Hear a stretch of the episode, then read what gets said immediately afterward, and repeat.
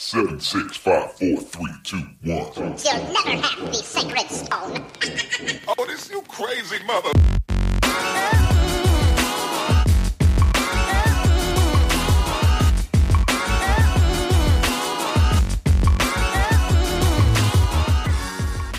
Welcome to the Dead Pundits Society. Now, here is your host, Adam Proctor. Welcome to this week's episode of the Dead Pundit Society. Once again, my name is Adam Proctor. Thanks so much for joining us. Uh, totally recognize there are a lot of podcasts out there these days, so I appreciate that you're tuning into this one. Coming straight for your ear holes, I've got a fantastic interview with Seth Ackerman about how to found a new labor party in the United States. Stay tuned.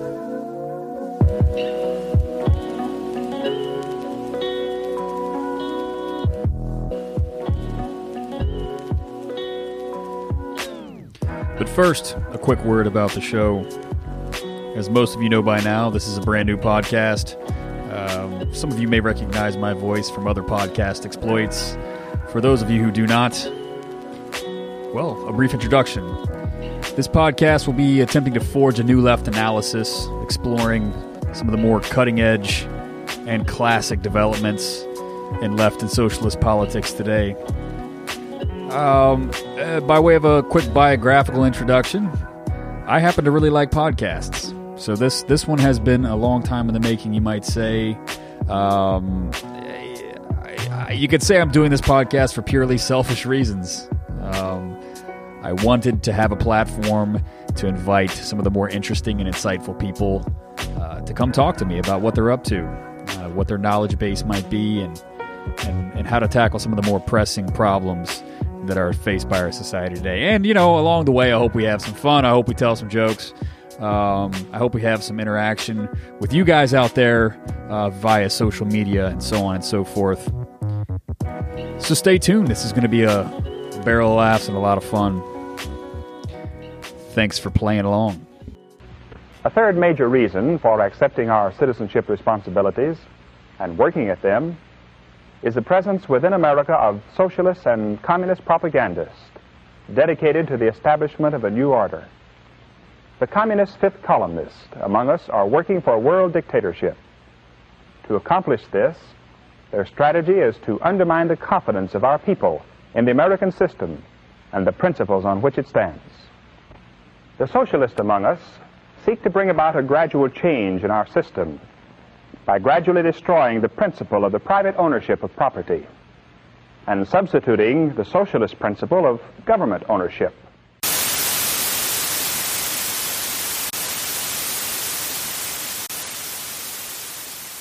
All right, welcome back to the show, everyone. Joining me today via the interwebs is uh, Mr. Seth Ackerman. Uh, Seth is a PhD candidate in history at Cornell University, as well as a member of the Jacobin Magazine editorial board. Uh, but most importantly for our purposes, he's joining us today to talk about his really fantastic article that appeared in the print version of Jacobin magazine a couple issues back. Uh, this article is called A Blueprint for a New Party, uh, where he argues in short that after Bernie Sanders, we need to think seriously about what it would take to form a democratic organization rooted in the working class. Seth, welcome to the Dead Pundit Society. How are you? I'm good. Thanks, thanks for having me on here. Absolutely. The pleasure's all on this end. So let's start off with some current events here. Uh, the first question I have for you is Tom Perez question mark. What does this mean? what does this mean uh, for for your sort of thesis? It's it, it tends to support your argument that we need to start thinking about creating a, a party of a new type, huh? Yeah, I think it does. Um, when I mean, I remember when uh, when Keith Ellison first uh, announced he was running for this position, and Bernie Sanders came out and very forcefully endorsed him, and it was clear that this was like a uh, something that Sanders uh, had you know put in a lot of emphasis on. I, I, people got very excited about it, uh, and I was always a little bit skeptical, not because I think there's anything wrong with Ellison or or that uh, there would be anything wrong with him being uh, the DNC chair. Uh, and in fact, you know, I, I, guess all else equal, I was I was hoping that he would make it, just like most people were. Um, but you know, I, I was skeptical in, in, part because of just in, in researching uh, this article and and is such a central part of what I was trying to to say is is, is sort of is, is one of the sort of implications of what I was saying is that actually the position the, that, that job DNC chair is not is not really a and actually, I realize this is echoing the line that a lot of the sort of Vox.com types were saying, but it's really not a very important position um, in, at, at, least from the point of view of trying to push the party to the left or whatever, you know, advance the left wing kind of politics. Um, you know, a, a, a, party chairman in the United States is not like uh, the lead, a party leader in most other countries. You know, in 2015, Jeremy Corbyn ran for party leader along with a bunch of other people, and he won, and that was a revolution in British politics. Absolutely. Um, in America, there's no, no one. There's never going to be a revolution in American politics because of the election of a of a DNC or an RNC chief, because these are people who have no authority over over policy, uh, the way that Jeremy Corbyn has authority over the policy of uh, of the Labour Party. Uh, you know, he chooses the shadow cabinet uh, over there in Britain. DNC chief doesn't choose anything approaching a shadow cabinet. Really, this is a job that's in charge mainly of fundraising. That's the main thing, uh, fundraising, and then just sort of a managerial role. Um, so uh, I was, you know, um, I had nothing against Ellison running or, or winning, um, but I was the thing that was I was afraid of is that was that um, especially when Chuck Schumer came out and endorsed uh, Ellison as well, uh, I thought, well, you know, why wouldn't Schumer endorse him if that could quiet down dissent within the party and you know make people feel like we're all on the same team when it's actually not a very important position. Maybe that's the smart thing for Chuck Schumer to do. And then my fear was that if Ellison won, which I guess I assumed I, I thought he would probably would win with that kind of support. Um, I was afraid that people would think, "Oh, well, we won. You know, the battle's over. We won. We've captured the Democratic Party because, after all, he's the head of the Democratic Party." But of course, that's not the way it is at all, and and it's not that way because of all the kind of structural forces uh, and and and the structure of American political machinery that I talked about in the piece. Absolutely. So that that you you touched on the word exactly that I was going to press you on next is structural, right? So you seem to be arguing for a certain structural case. Uh, but before we get there, um, it seems to me that, that we're you know this is really indicative of the the awful position we're in right now with the Democratic Party being the bearer of so-called progressive values. But it seems like you know having Ellison in that position, the best the best thing that we would benefit from that in terms of of that uh, development would have been that we wouldn't have a DNC chair who would actively uh, sabotage the left's uh, electoral efforts in the party, as we saw with Debbie Wasserman Schultz. so that, that that seems to me like right now we're we're strictly just opting for, or we're we're desperately hoping for a DNC leadership that will not sabotage uh, its own left wing. So that's the sort of state of affairs we're in right now. Yeah, I th- yeah, no, I mean, but I th- I think that's a really good point. Actually, I mean, you're right. That is that is important. I mean, to be really specific, the, the you know the head of the DN the DNC really only has has any real immediate jurisdiction over uh, in terms of elections over presidential elections. It does a lot of things involving sort of coordinating um, the flows of money between state parties and and uh, and um, managing all of the kind of uh, plumbing and infrastructure of of campaigns in the sense of um, you know d- dealing with data vendors and consultants and polling and things like that. But mainly, it's uh, mainly the only sort of real involvement in an actual election or an actual primary that the DNC has is at the pre- is at the presidential level. So if four years from now there were another Sanders-like candidate uh, in the Democratic presidential primary, then you know that would be when the head of the DNC would be uh, you know a position that you wouldn't want to have an avowed enemy of the left uh, in that position. But of course, the vast majority of the offices in this country are not the presidency, um, and most of them are, in addition to Congress, which has its own campaign committees that are separate. Um, although it's true that the DNC has some authority over those over that. Uh, but there's also all of the state parties, and there you have uh, Bernie Sanders our revolution organization, which apparently has has been uh, running slates of candidates for local Democratic um, Party um, uh, county committees and town committees uh, uh, in various states. California, for instance, apparently they've had a good amount of success there, and they they managed to take over some state parties. And you know, I, again, when I was when I was reading about that, I I I thought, you know, on the one hand, I, I uh, as as anyone could tell from reading my piece, I'm not uh, especially optimistic about the notion that it's possible to somehow take over the Democratic Party. Um, but on the other hand, I had exactly the same thought that you had, which is that uh, these people are taking, you know, these Sanders uh, supporters are taking over, or at least uh, winning uh, power within state Democratic machines. Uh, that would be good if one day we were in a position where we were running candidates, and some of these candidates were running in Democratic primaries. If you have some friendly people within those party machines, uh, then there are certain things that you know that makes it a lot easier. Um, so, but but on the other hand, you know, you you always want to be wary of getting too close to becoming part of the Democratic Party machinery. So it's a it's a fine line. That's right. It, it seems like uh, we would be remiss, even though we're talking about sort of creating a new, more principled party of a new type uh, for for the socialist and labor left it seems to me that we would still be remiss in ignoring uh, the sort of battleground that the Democratic Party represents. Uh, so more recently, I believe this this was out just a couple of days ago. Uh, maybe you saw it. Uh, Cynthia Dill, who is an allegedly, I guess, a human rights attorney, and she was a state senator, a Democratic state senator in in Maine, uh, wrote a piece in the Press Herald. arguing that Democrats need to cull the fringe, starting with the Bernie Bros. So you know, as long as we have uh, members uh, of the party uh, arguing that we need to cull the Bernie Bros from the party, it seems to me that we can't totally cede that ground uh, to the mainstream, and I think I think that's also another important aspect of this story. It seems. Yeah, um, although I have to say that, like, you know, I, you know, you, you, when you see things like that, that is actually, in, in some ways, I'm more afraid when when when they do the opposite. You know, when they pretend that they that they love the left and and it's all part of the same. We're all part of the same team, because that's a lot more seductive. I mean, uh, this the, that's the smart thing for them to do. The dumb thing for mm-hmm. them to do uh, is, I think, what that what that person did in that in that piece, because um, ultimately, you know, they they need the left in the sense that, um, at least in the sense that a lot of the um, uh, it, it, a lot of the grassroots, you know, muscle in every four years comes from people who, in one way or another, see themselves as being on the left, and they can't afford to alienate them uh, too much.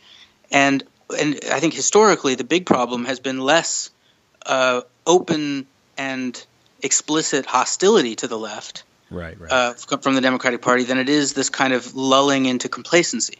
Um, and you know liberals and actually not just liberals a lot of people on the left too for understandable reasons given how when you're powerless you and and and sort of despairing you're always looking for some ray of hope and um, it's very easy for the, for Demo- the democratic powers that be to sort of bestow you know rays of hope uh, in order to keep people kind of on uh, in the orbit and uh, so in some ways it would be maybe more helpful if, if more people in the in the party leadership took you know her line and you know said we must call the fringe.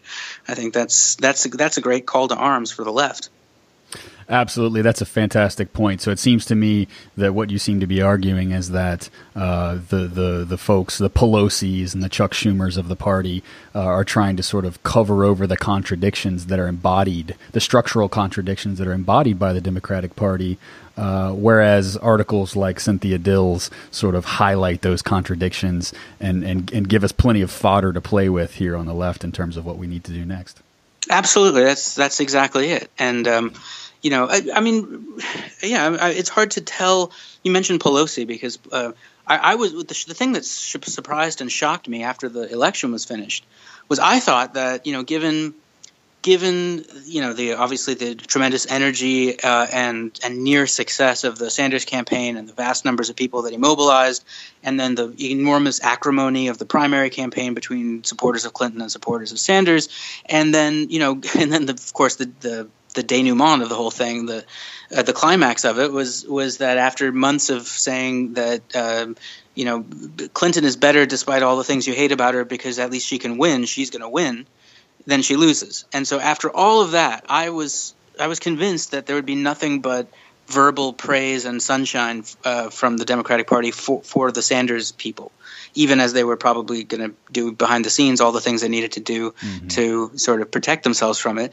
And instead, I was surprised to see, and I still am curious about what's why this is, but I was surprised to see those comments from Pelosi, where you know she said, we're just a capitalist party. That's that's all there is to it, and um, you know we don't need to have a change of direction and uh, Jennifer Palmieri, uh, the Clinton aide, going on TV and um, and saying the things that she said. Mm-hmm. I, I, was actually surprised to see uh, those kinds of explicit um, statements saying, you know, no, we don't need to to go any further left. Um, but you know, ultimately, uh, it's it, it, the the issue will arise over whether the, left can be convinced that the that the Democratic Party is you know is a is a is a potential vehicle for the for, for the left. Uh, and if they can be lulled into thinking that, then I think you know we're just going to go back to the way things have always been. Absolutely, that's a very good point about how they've uh, the mainstream uh, Democratic Party establishment have, have really rehabilitated their image and and, and really uh, in a really puzzling and confusing way following the you know devastating losses that they've uh, sort of mounted up over the last eight years. But I will say, if if if you are watching the post election coverage, I was watching MSNBC. I was watching the live stream. Um, Chuck Todd and, and some other folks, uh, Brokaw, I believe, was on there, and some other folks.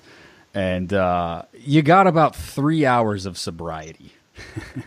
and it started at about 2 a.m. If you were awake at 2 a.m. on election uh, night, uh, you you saw the devastation in the sobriety, where you see um, the raging Cajun himself uh, basically saying, uh, along with agreeing with Tom Brokaw, you know, saying things like, "Well, I guess Bernie Sanders is the leader of our party now." Huh. Right. I mean, you, you yeah. saw you saw that kind of uh, introspection for a very brief period of time from some of these party functionaries uh, that that continued into the next days in some senses as we sort of uh, uh, read off the balance sheet of the Clinton campaign failures, but they really did seem to rehabilitate their image in a, in a really shocking way, as you've mentioned. Yeah, I mean, I think that uh, you know, from their point of view. Um, you know, there, there, were two two figures battling it out in the Democratic primaries. Uh, and uh, you know, Sanders obviously mobilized a lot more people, got people a lot more excited than Clinton did, even among her own supporters. And then she gets knocked out. Well, I mean that. I mean, historically, that's just been the sort of standard process. Is that you know, if if uh, there's a tough primary fight and then the winner uh, ends up losing the general election, then it's whoever's uh, you know the, the, the loser of the primary. Uh, if they if they came close, is like the next guy in line. You know, so that is really kind of that is sort of the the at least the simple the sort of textbook conclusion of mm-hmm.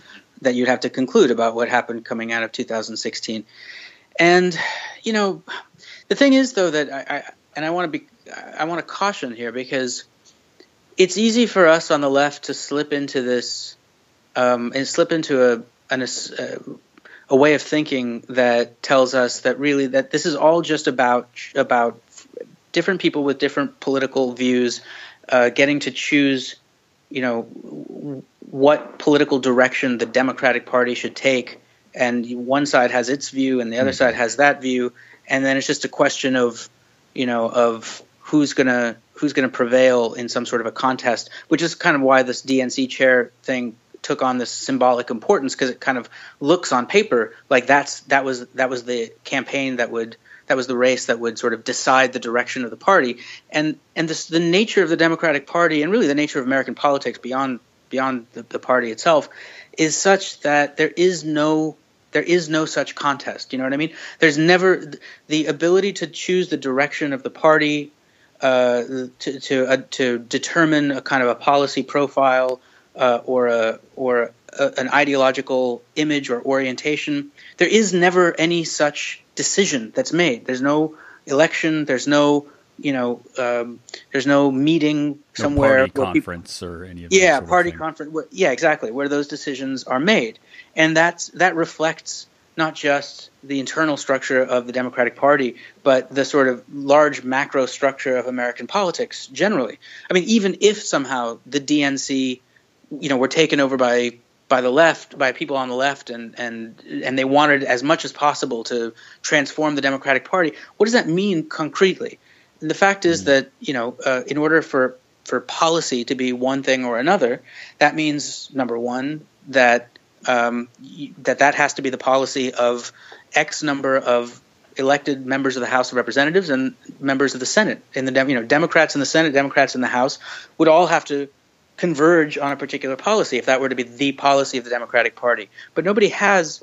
There's no meeting. There's no election. There's no anything where all of those. I forget how many Democrats there are right now in, in Congress. Obviously, not that many, or you know, not as many as there were before. But mm-hmm. but there's no meeting where where they all collectively make that choice. Instead, that choice is done as everything is in the American system in a completely decentralized and diffuse way, so that um, it's not so much that it's theoretically impossible to kind of consolidate a single direction, but that to, but that it's the system is structured so that in order to, to achieve that, you'd have to achieve a really quite massive, broad, and and and and profound level of organization, popular organization that can encompass dist, you know districts and states all over the country behind a common political project that could then project that power uh, into thousands of different you know uh, elections primaries and then general elections at, at the district level uh, in states all across the country.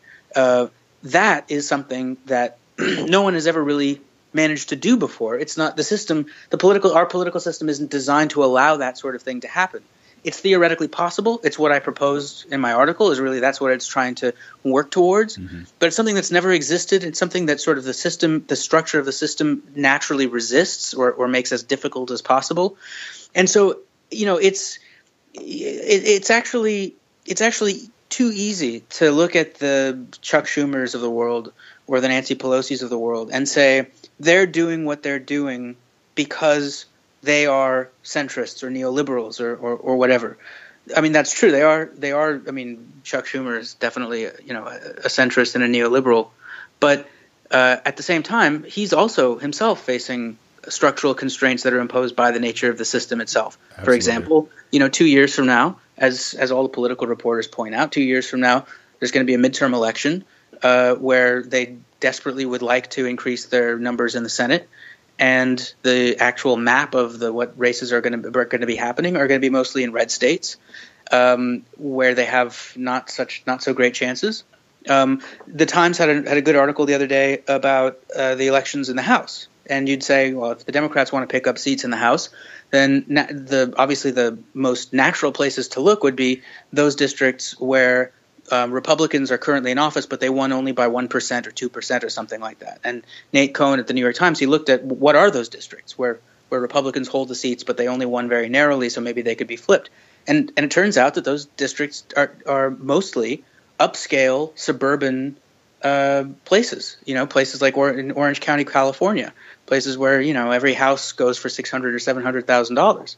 Um, so if if if you are the leader or a leader of the Democratic Party, and you're simply trying to ensure that the party gets as close as possible, or or, or even achieves a majority, so that it can make any decisions at all, so that it has any power at all, you have to think about those factors about how do we win in you know upscale Irvine, you know Irvine, California, um, and that's not. It, it's not as if um, you know their turn to neo, you know their sort of their neoliberal orientation in that case is purely a matter of their own personal political preferences. It's a, it's it's imposed by the sort of the nature of of the, of the system.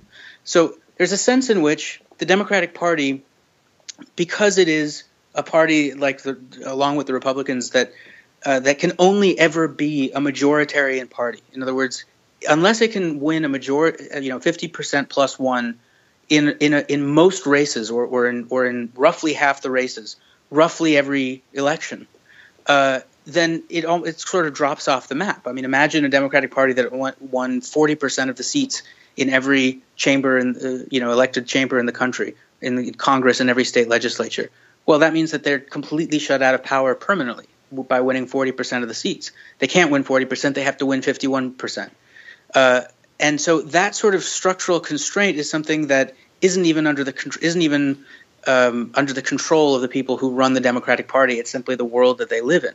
Uh, if we were to create our own alternative uh, vehicle for political power, uh, we wouldn't necessarily be under those constraints. Uh, you know, if if if if we had a third party or a third organization uh, that after two or four years, you know, controlled five percent, ten percent of the legislative seats in this country, that would be an earthquake in, in political history.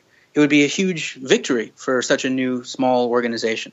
If the Democratic Party controlled only, you know, 10%, 15% or whatever of the seats, that would be an absolute catastrophe and that would be the end of the current political system. Mm-hmm. So there's this asymmetry there that that kind of forces the Democrats, even if they even if they were to want to do otherwise, uh, to to alter their behavior in certain ways uh, because of this sort of short-termist electoral pressure. And that's why I think the left has to be at least a little bit humble in realizing that the the Democrats are the way they are not just because that's the, the way they want to be, although they, they they happen to want to be that way, but it's also because of the nature of the of the constraints that we're all facing under the under a the nature of the system we, we have the structure of the system and b because we're living at in the in a world created by the results of decades of you know neoliberalism. So that's things are actually even harder you know it's not just a matter of um, capturing the flag it's what do you do once you capture it. That's a very good point. It seems to me that you're you're, you're sort of describing the way uh, that the liberal capitalist state is uh, often ideologically constructed as this sort of neutral uh, playing field, right? Where there are various teams, in, in our case, two teams, where they're trying to advance the ball, you know, and, and, and it requires votes and, and things like that to do so. But for those who read uh, too many dusty books like yourself and, and, and, and, and myself as well, uh, one way to talk about this could be uh, the way that the neo Marxian state theorists uh, term uh, the the capitalist state has a certain structural selectivity. Mm-hmm. Um, and that's that's that's sort of a, a, big big picture term. I think you know you you talked uh, in one way about how that plays out uh, in the electoral and party arena.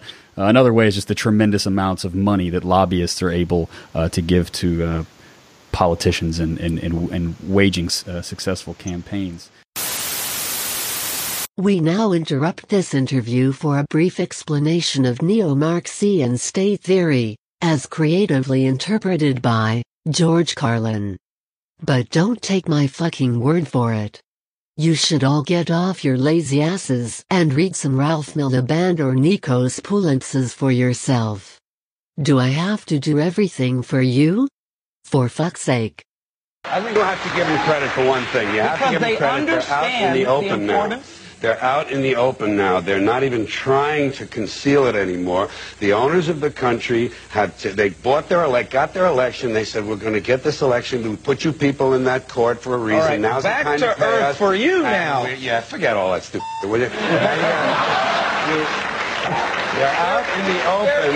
They're open. No they're openly driving the bus, and we're all in the back. There's because of the energy policies need, that were created here in California, need, not as a result of a conspiracy, need, but you because don't need a formal conspiracy. Right. When interests converge, these people went to the same universities and fraternities. They're on the same boards simple. of directors. They're in the same country clubs. They have like interests. They yes. don't need to call a meeting. They know what's good for them, and they're getting it. And there used to be seven oil companies. There are now three. It will soon be oh. two. The things that matter in this country have been reduced in choice. There are two political parties. There are a handful of insurance companies. There are about six or seven information things. But if you want a bagel, there are 23 flavors because you have the illusion. You have the illusion of choice. Right. You don't get the real importance. There's no freedom of choice.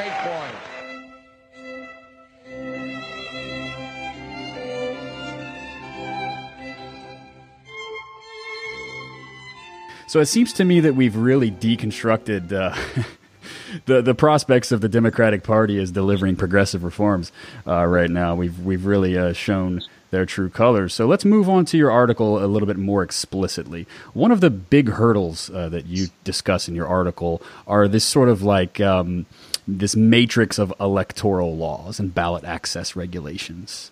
Uh, beginning in the 1880s, you write uh, that the U.S. adopted some of the most authoritarian ballot access laws um, in, the, in the so-called free world. Um, some of these were the results, certainly, of like say progressive reforms, like say moves for transparency or good government uh, reforms, uh, but others were just more brazen power grabs by the two-party system. So, could you tell us a little bit how you lay that argument out in your article? Um, the uh, it it used to be there used to be no such thing as ballot access or ballot access laws. Um, in fact, the idea that you would go that when you vote, you go to a government appointed polling place and you go into a booth and there's a, a ballot in front of you that the government has printed and then you you have to you know check one box or, or something. That whole concept of voting is actually relatively new in the sense that it really only emerged anywhere in the world in the second half of the 19th century. Before that, um, usually, uh, what would certainly what happened, what existed in, in, the U.S. is that when you would have an election, let's say an election in the 1840s or the 1850s or 1860s, uh, an election involved um, going to the polls, and there would be you, the, the polling place would be out in the open. Would be literally like a, a, a booth or a box. Often it would be take place in a tavern or something. Um, and but it would be out in public, and there'd be literally a ballot box, which we know we which we don't really see anymore when we vote, but there used to be the ballot box right there in the center, and people would line up and they would bring their ballots with them. They would bring their tickets with them, meaning a piece of paper. All you needed to vote was to come to the polls and drop a piece of paper into the ballot box that had the names of the candidates you wanted to vote for on it. And you could scratch it off. You could write it on the back of an envelope and drop it in the box if you wanted mm-hmm. to. You could. Most people in practice brought the the the tickets that they would clip out from the newspaper. If it was a Democratic newspaper, they would have like a ticket that you could clip out. In Republican newspaper, the same thing. Or even even more common was that when you get to the polls, there would be a bunch of party agents walking around. These were paid uh, agents of the local party, and they would be handing out tickets, and they would also be watching very closely to see how you would vote because there was no secret ballot. So you could see exactly how people were voting as they put the thing in the slip and they put the the slip in the in the box. Uh, and in fact, they, they would color code their tickets so that it would become so that it would be as easy as possible to see who people were voting for. And his, historically, this was in the era. Just uh, fill, fill, in our listeners and myself, uh, since you're you're the expert here. Historically, this was a time period where party machines were very powerful. Is that correct? And so there were, there, were, there was a lot of potential for coercion in terms of uh, forcing individuals to vote certain ways. Is that right? Oh, oh, absolutely. Um, yes, it was. It was a time when party machines were extremely strong, and it was a time when coercion was endemic um, in elections. And so, uh, you know, not just coercion. I mean, coercion that would definitely happen sometimes, and that was uh, when that happened. Then you, you, were sort of that was breaking the norms of you know that was that was transgressive to engage in actual coercion, mm-hmm. although it happened quite regularly. What was not even really even that transgressive because it was so commonplace was bribery. So. Um, bribery i mean every anytime you went to a polling place you would find the party agents they wouldn't just be handing out the tickets they would be giving people money in exchange for for voting the ticket or they would give in, they would give people alcohol. Buy them a beer know, right? Absolutely. Yeah, yeah. Uh, so you know you find some drunk somewhere and you and you you give him 10 bucks to come to the polls with you and you give him a drink if if he votes the right way. And so that's that was how things went. In fact they would publish in the newspaper in the local newspaper they would publish how much the going price for a vote was um, you know, actual pub, actually published in, in, in local papers. So that's that's the way the system was then. There was no such thing as ballot access. If you if you and I wanted to start a third party, or if you wanted to run as an independent candidate or whatever, um, you didn't have to go reg- file paperwork or anything somewhere. All you had to do was get get the word out that you were running, you know, and then um, make sure that as many tickets as possible were printed up. Uh, that you would preferably try to hand out to as many people as possible with your name on it.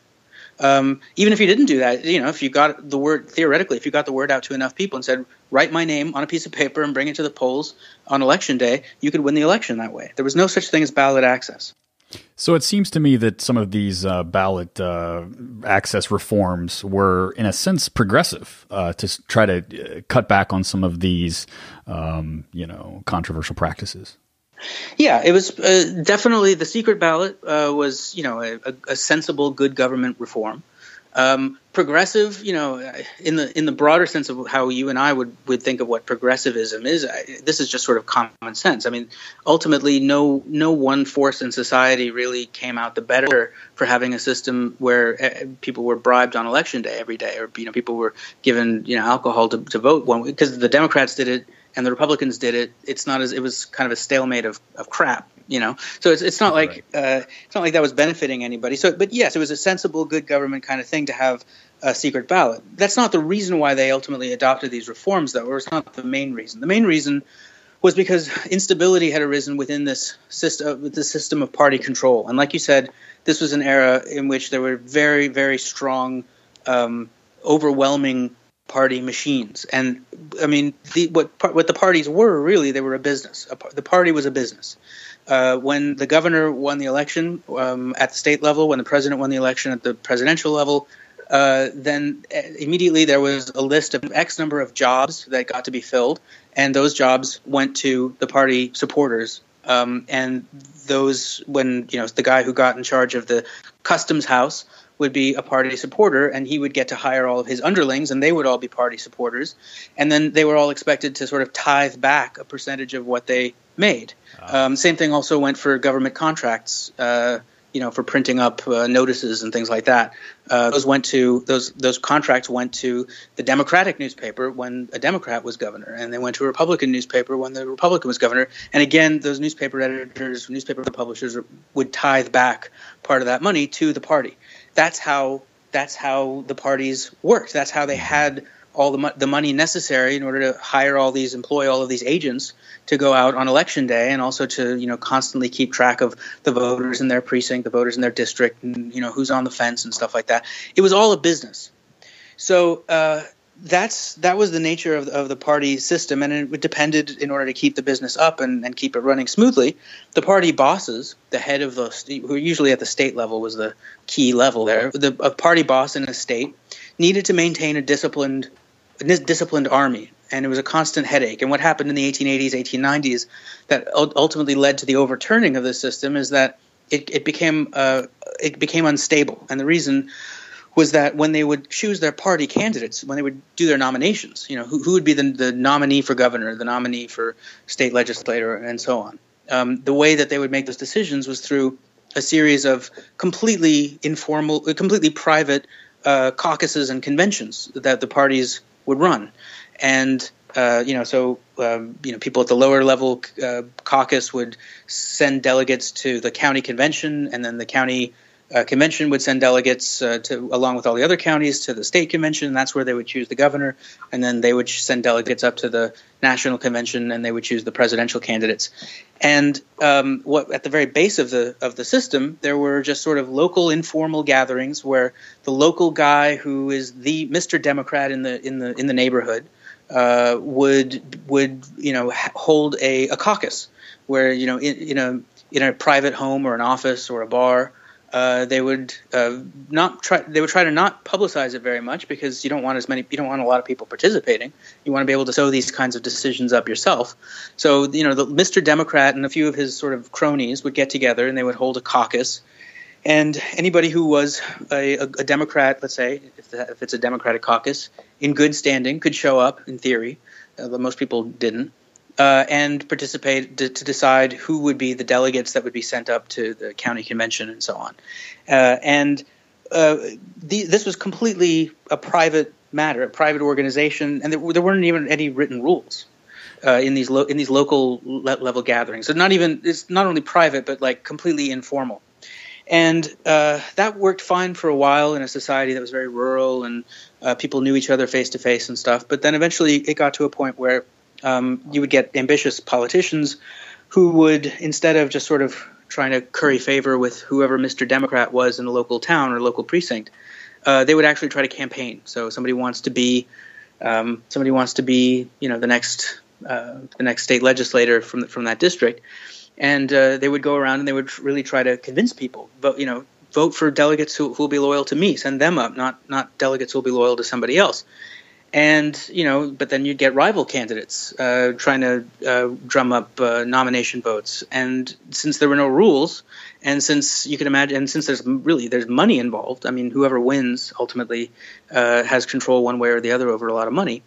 Uh, you would get violence. You get violence. You get chaos. And then the worst thing is that because there was no ballot access, because anybody could just sort of um, get people to vote for them just by telling them to bring their a piece of paper with their name on it you would get people who situations where the can the nominee, the Democratic nominee, let's say, for the state legislative uh, seat, um, would uh, have the defeated rival who lost the the, the, the nomination uh, go out and draw uh, print up a bunch of tickets that looked like the regular party ticket, and then at the bottom they would cross out or they knife out, paste out the the name of the uh, duly appointed Democratic nominee, and they put in their own name and they just hand out those tickets as if th- those were the actual Democratic ballots. Sounds like the way we used to make fake IDs uh, when when I was in college underage. Exactly. The bars, right? Exactly, and and also also heavily alcohol based in this in this scenario too. Yeah. So it's apps. So there we are. So that was um, that was a real that was the real problem uh, for the party bosses because you know you, you nominate somebody you go through this process of nomination and then not only are the meetings getting disrupted in these giant fights and sometimes you know there would be brawls that would break out but you uh, also then you would nominate your candidate, and then you would get people showing up and voting, you know, being fooled, thinking they're voting for the Democratic ticket, but they're actually voting for not your nominee. So it was there was sort of the system was disintegrating. I see. So there was a level of uh, uh, the party bosses were unable to maintain control, uh, given exactly. the, given the current system. So it wasn't so much uh, that they were enlightened and they wanted to do the right thing by implementing these reforms. It was the case that the system wasn't working for them any longer, exactly. and, they, and they needed to sort of uh, consolidate those those legal structures a little bit better. Exactly. So that was that was the that was the the the uh, trigger originally for the state legislative reforms that um, started. The very first one was in Massachusetts, and then it spread eventually across the country uh, within a pretty short amount of time um, until pretty much every state, um, and now every state, uh, I believe, uh, has in one form or another the system that we have today. So, number one, you have a secret ballot, obviously. And number two, um, you have uh, uh, you have an Australian ballot, meaning that it's not only secret, but you go into a booth and the government has printed the ballot for you. Mm-hmm. And number three, um, the state state governments, and this is the truly anomalous aspect, something that is um, truly unique for in, in American the American system, is that the state governments then took control over the process of nominating party party nominees, um, and that's the, and they did that through the introduction of the direct primary or as we call it now, just the primary. Mm-hmm. So primary elections, which that we have today, took take the place of what used to be these informal uh, caucuses and conventions um, that would nominate ca- candidates by sending delegates to various levels of politics or various levels of the nomination process. Uh, they replaced that with the quote unquote direct primary administered by the state government, which is what we have now. So if you go and vote in the primary for any office, not just president, but also, you know, senator or whatever, you, you not vote in the primary, and that, that primary that you're voting in is a government administered election, just like the general election. That may seem like, well, yeah, everybody knows that. That's how the system works. But only in America does the system work like that. I mean, a political party in any other country is considered to be a private voluntary organization. It's like the NAACP or the ACLU. You don't, you know, the ACLU doesn't elect their president in a government administered election where the government makes the rules and decides you know how the votes are going to be allocated and stuff and you go to a you know local elementary school and you you vote for the president of your ACLU or the or the American Legion or, or whatever other private organization uh, that's considered to be a, a, private matter for, for the for the organization. In America only in America are political parties treated in this way as if they are arms of the state. And the reason they're treated that way is because these reforms were designed by the state legislative, by the party bosses who passed these laws, they were designed number one to solve the problem that they were facing that we just talked about. But they were but they were also designed, of course, to maintain the um, the monopoly on power of the of the two parties. Uh, and so it sort of stood to reason that if you if the purpose and the intention is to maintain a system forever where the Democrats and Republicans are the only real legitimate um, uh, legitimate alternatives, political alternatives, then sure, you, you, you pass a law that basically kind of without without literally making it impossible for third parties to to exist, you know, you sort of entrench the idea that these are the two real parties, and and that's that's how it worked. So the in in American jurisprudence, it's often said in you know court opinions when there are these cha- you know various challenges to um, decisions made in election law uh, uh, disputes, judges will often say that in the American system, uh, political parties are regulated public utilities. So that's the kind that's the model of what it is. And when you have that kind of a system, you get uh, it's not surprising that you would get um, rules that that implement the system in such a way as to uh, suppress challenges from outside, and that's what we have today. Sounds like something the Gambino crime family would be quite envious of. yeah, I mean it's that's yeah, it's it's pretty yeah, it's a very it's actually a very crime family. Uh, uh, it's it's similar to a crime family, especially in the way that sort of you pay, people at the bottom pay tribute to the people uh, next up in line, and they they give tribute to the people next up in line beyond them. Um, but this is, as you as you were mentioning at the, at the outset, this is this is what ballot access is all about. It's about keeping out uh, challengers to the Democrats and Republicans, and so that's where I talk about all the rules and regulations that you have that are that really don't have any counterpart anywhere else. Is that's that was the origins of that system of those rules. Okay, so we've spent quite a bit of time in the 19th century. Uh, your article in, in, in, the print version of uh, Jacobin has a fantastic chart uh, where we talk uh, about how the uh, ballot access and uh, electoral laws have shifted between 1888 to, to 2016 um, in terms of how fusion voting, which is something we're going to get to very shortly, was made illegal in, in, in, many states and, and so on and so forth. And these are other hurdles that we'll, we'll sort of have to account for.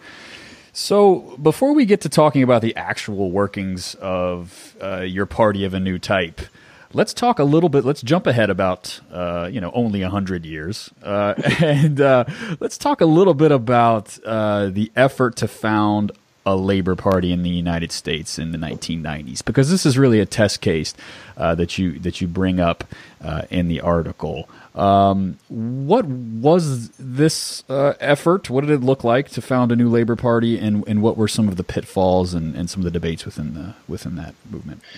The Labor Party uh, was uh, they held they held their founding convention in 1996, I believe, and um, the context here, the background is is the ferment that was going on within the labor movement in the late 80s and early 90s.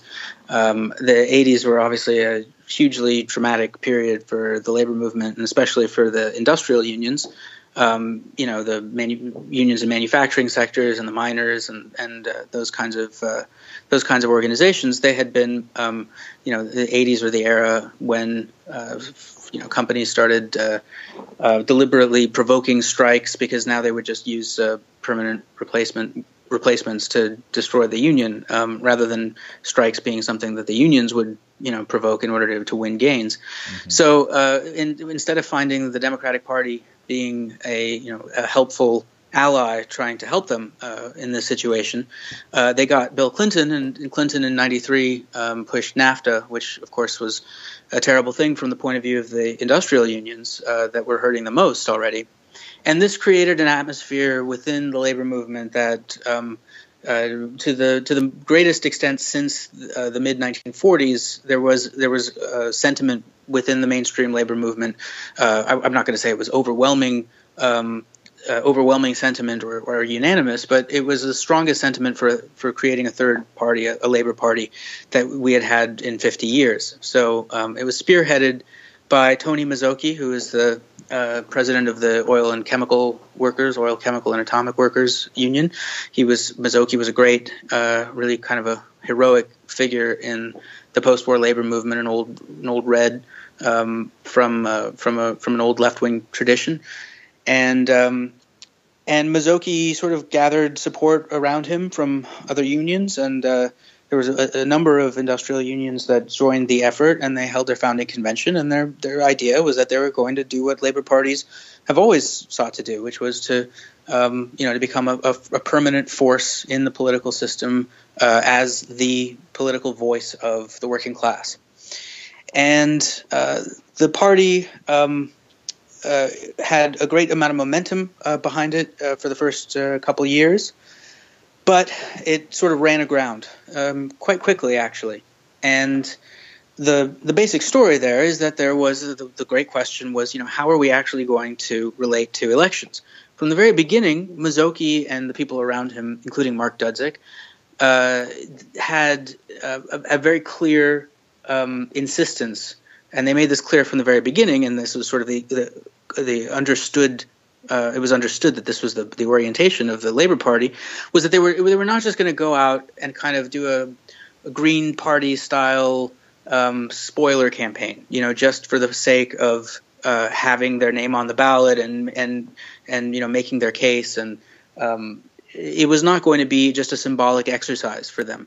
So they were they were not going to be uh, involved in elections where they had no chance of winning, and they they weren't, and especially not in elections where they might uh, be div- there'd be divisions within the labor the local labor movement where you'd have some unions wanting to support whoever the local Democrat was, and then you know you get the Labor Party coming in there and splitting the labor vote, the labor support by saying no, we've got to run this third party candidate.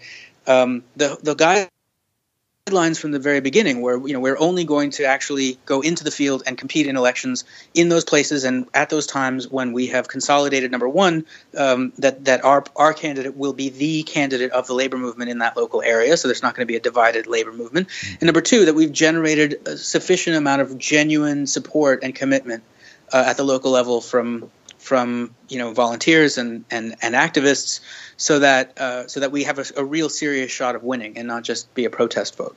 Right. So not to jump ahead, but this sounds a little bit like uh, the strategy used by uh, organizations like Socialist Alternative, like say in Washington State with uh, Kshama Sawant in terms of trying to find, you know, the left is figuring out, trying to figure out how to intervene in certain elections so that they don't spoil elections and, and where they could have certain structural power with labor and so on and so forth. And so this seems like a nice test case uh, for for looking at the way that the left is currently, um, you know, orienting to electoral politics. Wouldn't you say?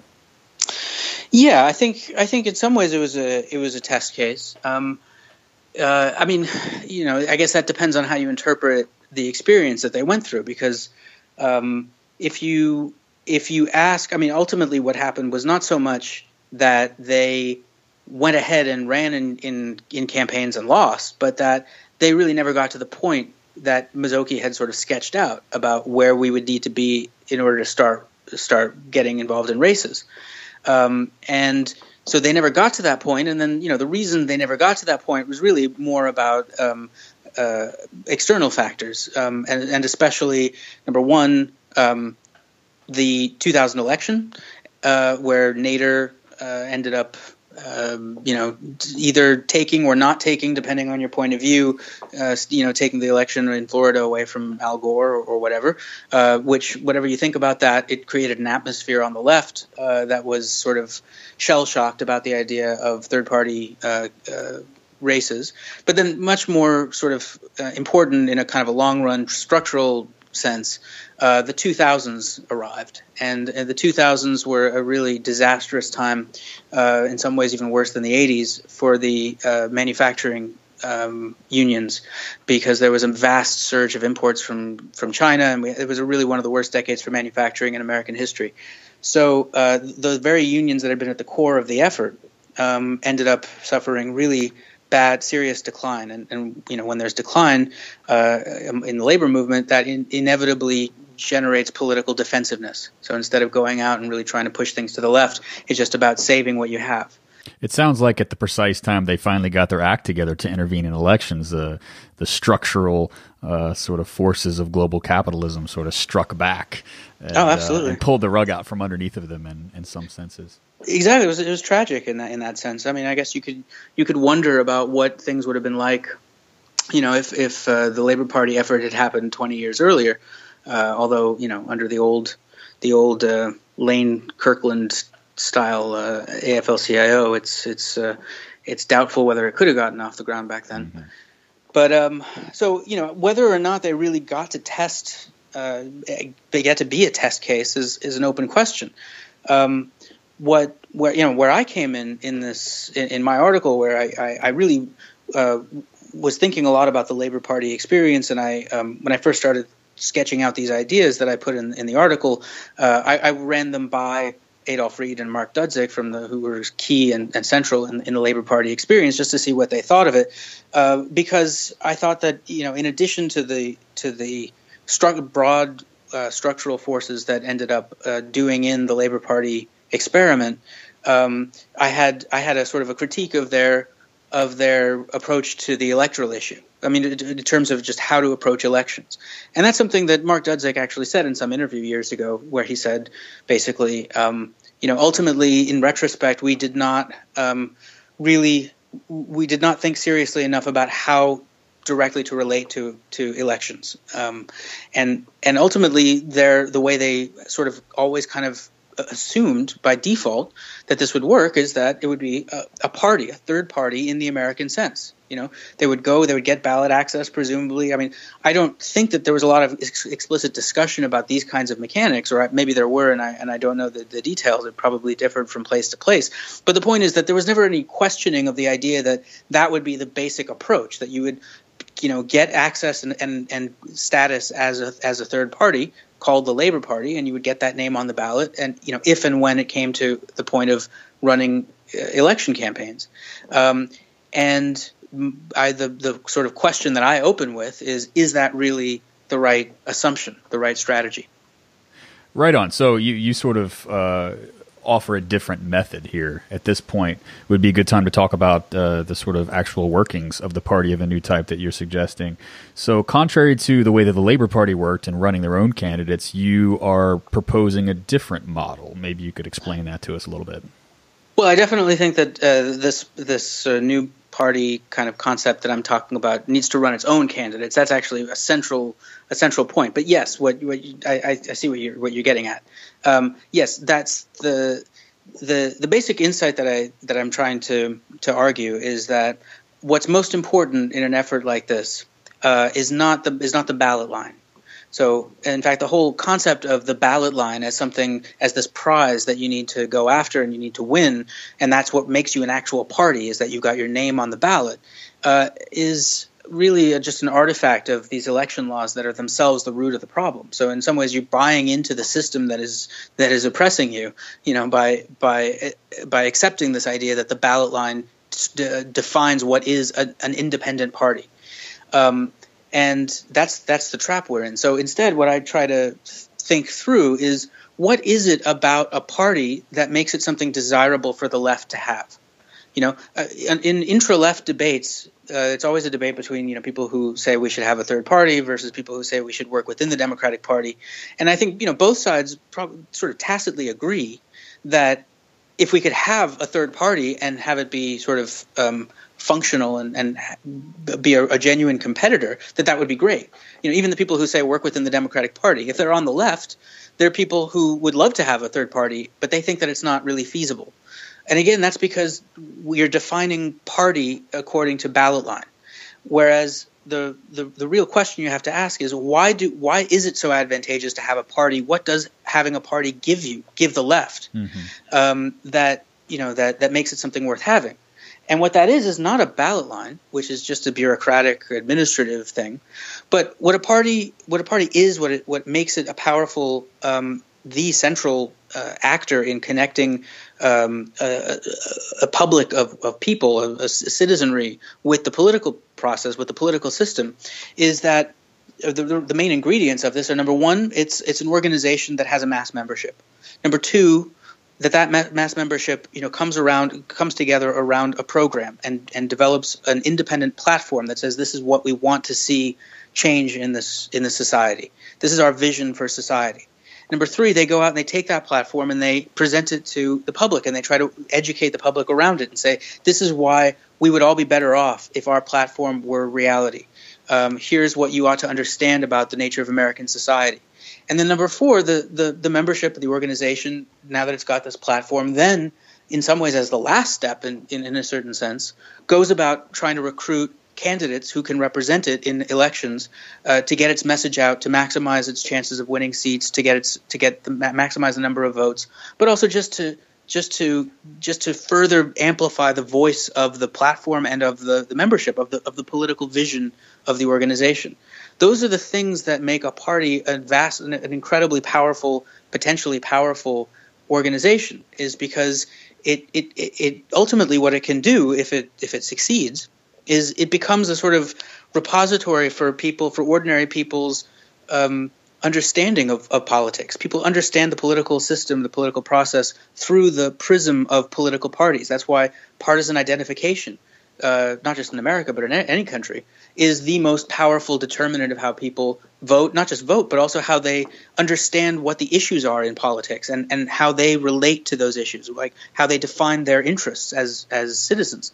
They define it through their preconceived visions, understandings, uh, you know, of of the parties and which party they identify with and who the, who those parties stand for, what groups in society those parties stand for. All those things, all those images in people's minds are what determine how pe- how how ordinary people think about politics because the actual details of politics are so vast and complex. There's so many different areas of policy and and and and personnel and the, I mean, just understanding just the election system, let alone all the policies that the that the politicians have to decide on, is just such a vast thing that even if you spend your whole life trying to trying to understand it, it it's all escapes you. But for most people who don't have their you spend get gets to spend their whole lives understanding it, they understand it only through the parties, right? And so, where the parties stand. So it seems, in order to capture what what folks uh, call normies in a in a sort of uh, loving way, uh, folks like uh, you know maybe perhaps our own parents or some of our friends, uh, is not to sort of uh, these folks don't have their preconceptualized political views in, a, in really nuanced and well formed ways, and then they sort of apply those to the buffet of political party options. It's that the political parties themselves help shape uh, the the political opinions of the masses, and so it seems that what you're suggesting is that we need to intervene at that level, right? Where exactly. we need to have a party apparatus that can sort of provide a sort of political lead of sorts uh, to help uh, folks come to these conclusions. That's exactly it, um, and that's why that's why number one, that's why the ballot line is such a sort of I don't want to say it's completely irrelevant, but it certainly doesn't doesn't play any re- much of a role in that process. Uh, maybe a little bit of a role, but really not much. Um, that, that that powerful process that uh, you did, I thought that was a that was a really good summary of how it works. Is how, you know the way that the parties structure how people understand politics.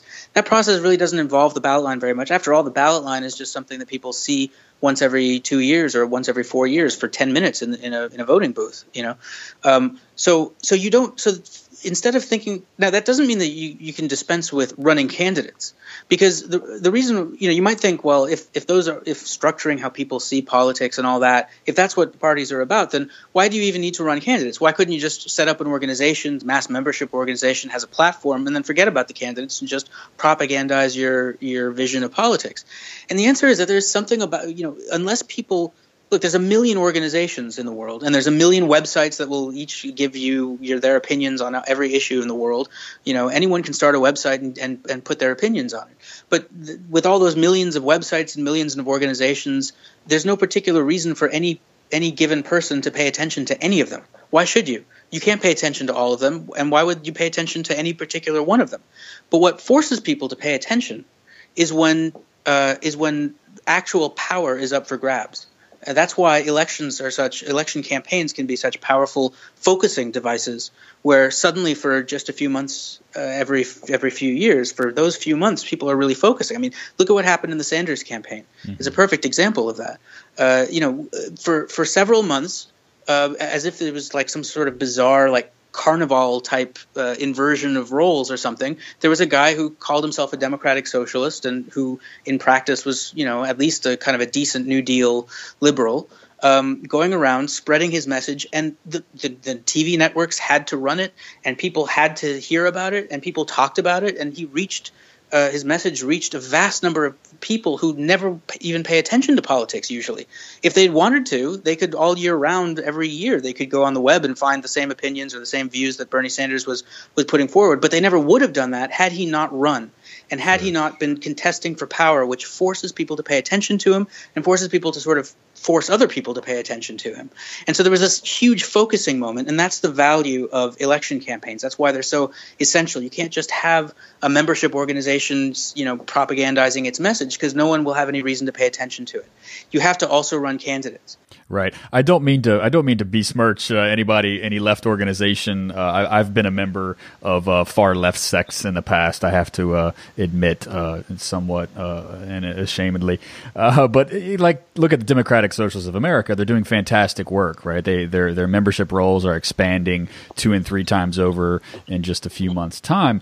But I think you know you rightly point out that these are the sort of self-selected cadres of of the left movement, and and although they number in the thousands, which is like historically you know important in terms of being uh, a material gain, uh, you know you win elections in the millions, not the mm-hmm. thousands. That's right. And so it seems to me that this is a really essential argument, even despite the fact that like the membership rolls of of left and far left organizations are really growing right now. Yeah, I th- and I think that's a really important point. I mean, I, I, I you know, I, I, assume and I think I know that people, uh, at least at least a lot of the people who um, who've been around for this kind of thing for a while in DSA, people in DSA probably do understand this. Many of them do. People I know do. You know that seventeen thousand or whatever the number is of people who are members is is a, is great sign of progress, but it doesn't mean that you know it's not the kind of scale that will change society. Which is one reason why I think people in DSA are, are you know urge are impatient to actually start running candidates or something like that. But but the the broader point, yeah, I think I think that's a that's a that's a that's a really good way of of putting it, and um, and if you can harness that focusing device that can attract the attention and uh, hopefully the commitment of millions of people rather than just thousands, that focusing device that is the election process, you know, the, the, the contest for actual power, uh, which forces people to pay attention, then it can be a really powerful thing in order to change people's understanding of the political world and change how they see their interests uh, line up in, in that political world. So that's that's the basic purpose of the organization that I'm proposing. Um, and in order to do that, uh, the the ballot line ends up being a, a distraction because, um, as you can tell from uh, all of these third parties who uh, whose basically whose main purpose for existing is to get on the ballot, and beyond that, not they don't even seem to care very much further about what, what happens after that. But getting on the ballot is a, is a major deal. Obviously, that that really doesn't get you anywhere, and because getting on the ballot is so deliberately difficult for you know it's, it's not an accident, but it's deliberately meant to be as difficult as possible.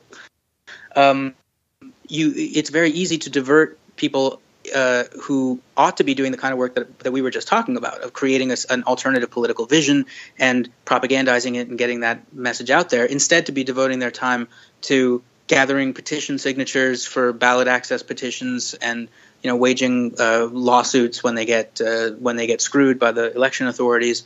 Um, so that's why this ballot line issue uh, which so obsesses so many people is really kind of a red herring. There's so many people who you know, who get into these arguments about, well, you know, if you run, uh, you know, Bernie Sanders, you know, got a huge amount of flack from various people on the far left because he was sheepdogging people into the Democratic Party. He was a Democrat. Right. He was running right. as a Democrat, and what that really just means is that he was running in a Democratic primary. Um, but at the same time, he was, you know, he was quite savagely criticizing the Democratic Party and and and doing so in a way that that helps him get across his alternative message, which was one that was quite different from Hillary Clinton's. Um, if he can use that Democratic Party ballot line, that primary uh, that primary line, uh, in order to do that, then I think that you know who's who's getting the better of the of the situation. I mean, certainly it doesn't look like the Democratic Party powers that be were, were looking at what Bernie Sanders did and thinking, "Ah, oh, isn't this great? He's sheepdogging all these people into the Democratic Party." Right. I mean, some of them Quite were the hoping opposite, that, huh? Quite the opposite, yeah. I mean, they were uh, undoubtedly hoping that oh, once we get this all wrapped up and give the nomination to Hillary Clinton, hopefully we'll keep some of those kids who came in for the Sanders campaign. That's a reasonable thing for them to hope, but uh, that's not that's not what uh, what their main preoccupation was. Their main preoccupation was this guy is really upsetting the apple cart and changing how people understand. I think that that's that's in some ways the thing that's the the thing that threatens them the most. It's not that Bernie Sanders might win you know, or his people who are allied to him might win this or that contest. Keith Ellison win this, you know, wins the DNC head or, or something like that, or somebody in a state legislative race who Bernie Sanders endorsed is going to win. I don't think they care so much about that. I think what bothers them about Bernie Sanders is that he gets up and he talks and he doesn't say, "Oh, but the Democratic Party is great and we try our best and we're terrific, but those nasty Republicans, they're doing all these mean things." Instead, he says, "Well, the Democratic Party does it too." And the Democratic Party is out of touch and mm-hmm. and he has a platform. And he has he has a platform that can that where you know he he's, he opens his mouth and for whatever reason because he ran as this candidate people pay attention. And that changes that that that message he's beaming out is getting beamed out to all of these people who are exactly the target market so to speak for the democratic party establishment. And here those people are hearing from bernie sanders this very trustworthy figure that the democratic party isn't so great either. That's the real threat to them and so it just really emphasizes the extent to which having that platform that only exists, nobody cared about what Bernie Sanders said two years ago when he was just a, a mere senator, you know. But having that platform is is invaluable in giving people in giving the left the leverage, the potential leverage to change how ordinary people understand politics. So you know, so it's not just the Democrats versus the Republicans, and the only thing that you can be in, in American politics is a Hillary Clinton liberal or a or a Donald Trump uh, Republican. Uh, it, there's more to it than that. That's it opens things up. That's an essential point. Uh, unfortunately, we're not going to be able to cover the inner workings of the, the kind of party of a new type that you're proposing. I encourage once again everybody look if you, if you don't go and read a blueprint for a new party by Seth Ackerman, uh, you're you're not a worthwhile human being. You're not a serious member of the left, as far as I'm. I don't endorse that opinion. Um, I, take that take that as an Adam Proctor exclusive, if you will. Um, it, this is a really important topic, and, and Seth lays out the the sort of uh, the X's and O's, and even in terms of how you would uh, sort of uh, incorporate this party in this sort of like uh, legal apparatus of the American state in, in, an interesting sort of way. You uh, offer sort of like a what is a five hundred one c uh, not a three. What, what, what's the affiliation you four you four five hundred oh one c four in terms of being able to raise money and, and being tax exempt and all those types of things, right? So these are really important questions. So I would encourage everybody, you have to go look at this article. We don't have time to cover everything, but it's all there. Um, I have just a couple more questions. Uh, you are you're on the Jacobin editorial board, so surely you must be aware that this question of electoralism as the primary vehicle of social change, and I don't mean the primary, scratch that word, but as an essential vehicle of social change, as, as you've laid out, that proposition is not hegemonic on the far left, right? There are hmm. many of folks who say that uh, the American state is rigged, um, it's irretrievable. We sort of need to burn it down and start over. Uh, this is the insurrectionist model of a lot of uh, quote unquote revolutionary socialists. Now, whether or not they adhere to that in practice is another question, but that's certainly kind of the orig- origin of their uh, various forms of Trotskyism and, and so on and so forth. So, I love the article. It was fantastic. But let's also reach out to those folks who may be shaking their heads and calling you some kind of bourgeois reformist, right? Why is it uh, that the U.S. state uh, must be challenged as a site for power in the electoral arena, as opposed to those uh, who take a more revolutionary perspective, per se.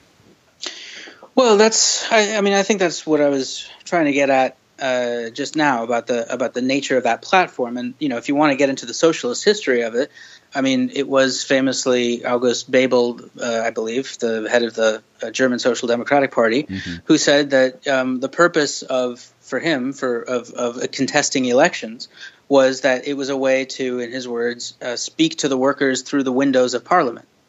Um, uh, so the idea is that it, it, it is a propaganda device, uh, at least, at the very least. It can't be just a propaganda device because if it were purely a propaganda device, then it would actually be um, rather dishonest. You know, you're you're urging ordinary people to vote for you because mm-hmm. you claim that you could make their life better, but then you know secretly you you're saying, oh, actually the only purpose in this for me is is just to is as a, pla- a, a platform for propaganda, not to make anybody's lives better.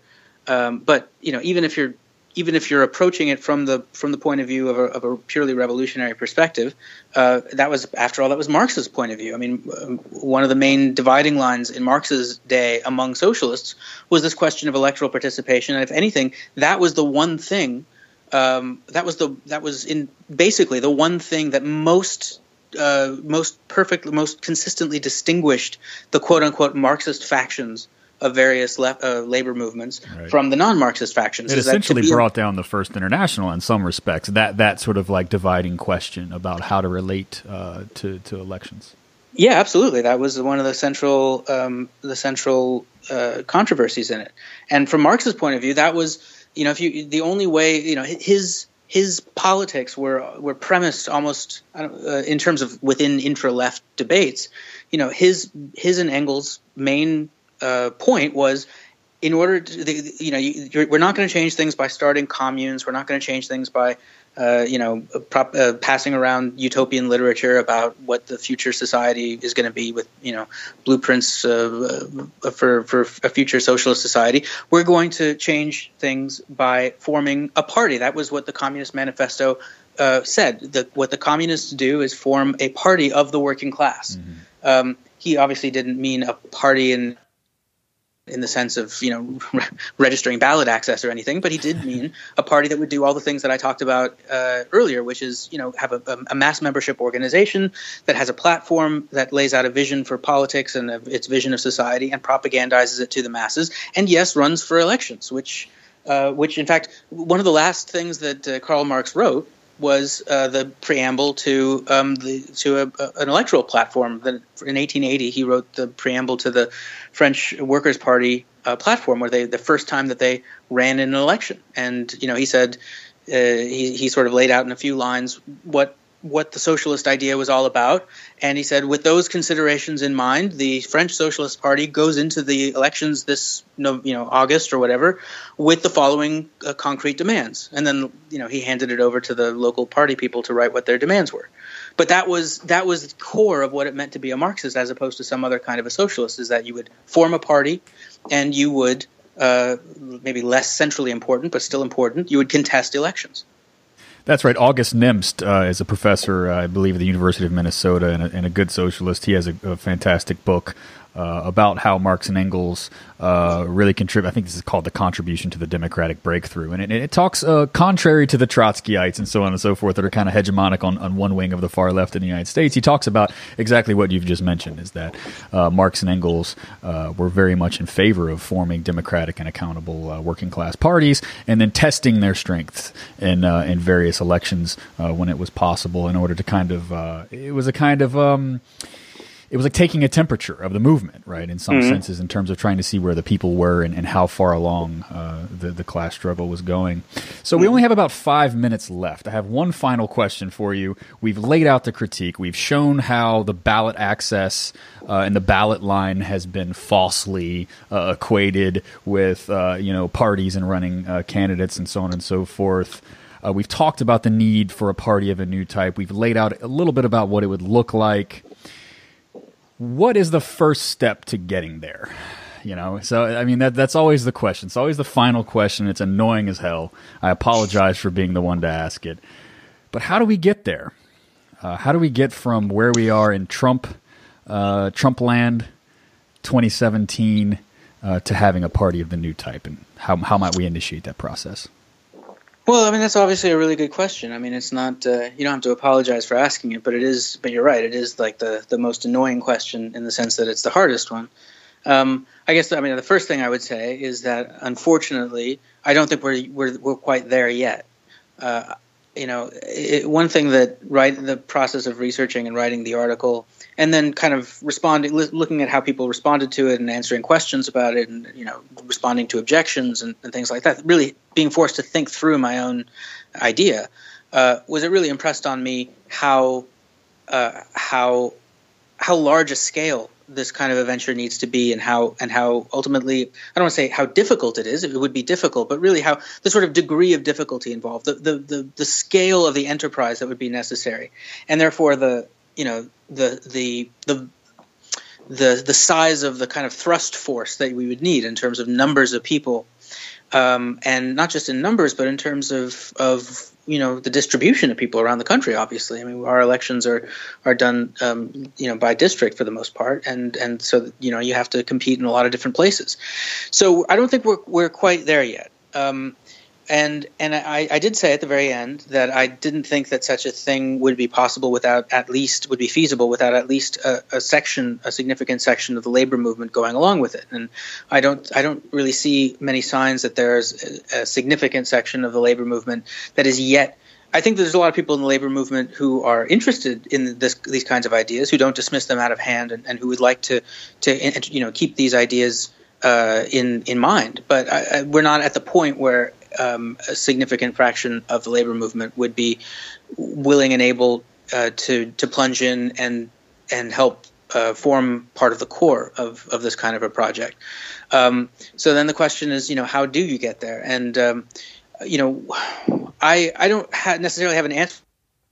One answer I saw recently, you know, one one way of describing this that I saw somebody else recently um, uh, offer. Who was it? May, might have been Mike Davis or I forget who, somebody writing in Jacobin maybe, but Mike Davis um, had a fantastic article on that in Jacobin. Uh, yeah, yeah, yeah I, and I just don't remember ago. if that was if that was the piece that I'm thinking of. But in any case, somebody said, well, you know, maybe you could have maybe it was Sam Gindin. He also had a piece in Jacobin that was quite good. Right, right. Um, saying that you know it, you maybe you need to start out with um, local groups in a lot of different places locally, uh, trying to do this kind of thing on their own local scale uh, mm-hmm. and then scale up eventually. You know, eventually if they they find themselves having success and and and they they see themselves they start increasingly seeing themselves as part of a sort of a national wave and, a, and a, with momentum behind them that they could federate their forces and you know maybe call a founding convention for a, a new national organization. That's one one route. Uh, that you could imagine. And um, you know, because I don't have uh, a particular a particular roadmap um, that I think is you know the superior roadmap, I'm open to all of these kinds of ideas. Um, I guess from that, in terms of that proposal of you know starting out local in a lot of different places, and then and then maybe uh, joining them together at some point in the future. My I guess my main concern would be that um, you know I, I think a, a key uh, asset in any kind of a uh, of a venture like this is the national scale because people ultimately pay attention to things that are national and they pay much less attention to things that are local. Um, so that's one possible uh, concern. But on the other hand, of course, it's it's much more feasible to um, organize something locally in a place you know th- that has a lot of uh, a lot of left wing ferment going on at the grassroots than it is to organize it nationally. So maybe you just need to put the first foot forward where you can uh, and do it that way. I don't really have a I don't have a um, a magic uh, a magic um, prescription for how to do this, uh, but uh, you know, in, I guess in part it will depend on the terrain that we're operating on. Nobody knows what you know Donald Trump is going to do in the next you know 24 hours, let alone the next four years. Um, so I guess we're going to have a lot of opportunities to see, you know, what opportunities the the conjuncture hands us, and then we'll have to respond appropriately. That's a fantastic answer. Uh, it seems like the contradictions that we're dealing with have been laid bare uh, by the past, you know, 17 or 18 years of social movements, culminating in the in the candidacy of uh, Bernie Sanders. Uh, so it sounds like it's up to us to continue pressing on those fractures uh, so that we can figure out what comes next. And uh, as you've just laid out, in essence, we'll make that path by walking on it. So, Seth Ackerman, you performed a valuable service in this effort. Thank you so much for that.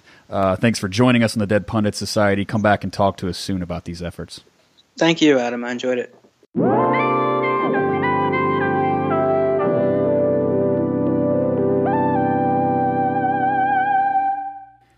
And thanks so much for tuning in. That was our show. If you liked it, please tell your friends, tell your mom, phone your grandma.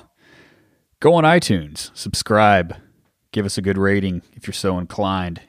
If you're on SoundCloud, go ahead and give us a subscribe there. Uh, we'll be posting a lot of great content week after week. We've got some great guests lined up. Uh, we're going to be talking a little bit about electoral politics, uh, the shit fest that the Democrat Party uh, is at this point in time, race and labor. And next week, we'll be touching on the U.S. South and rural America. Uh, just on a side note, I'd like to thank Otis McDonald for the music that you heard on this podcast. Uh, those people bring the funk. All right. Until next week, peace. Oh, this you crazy mother.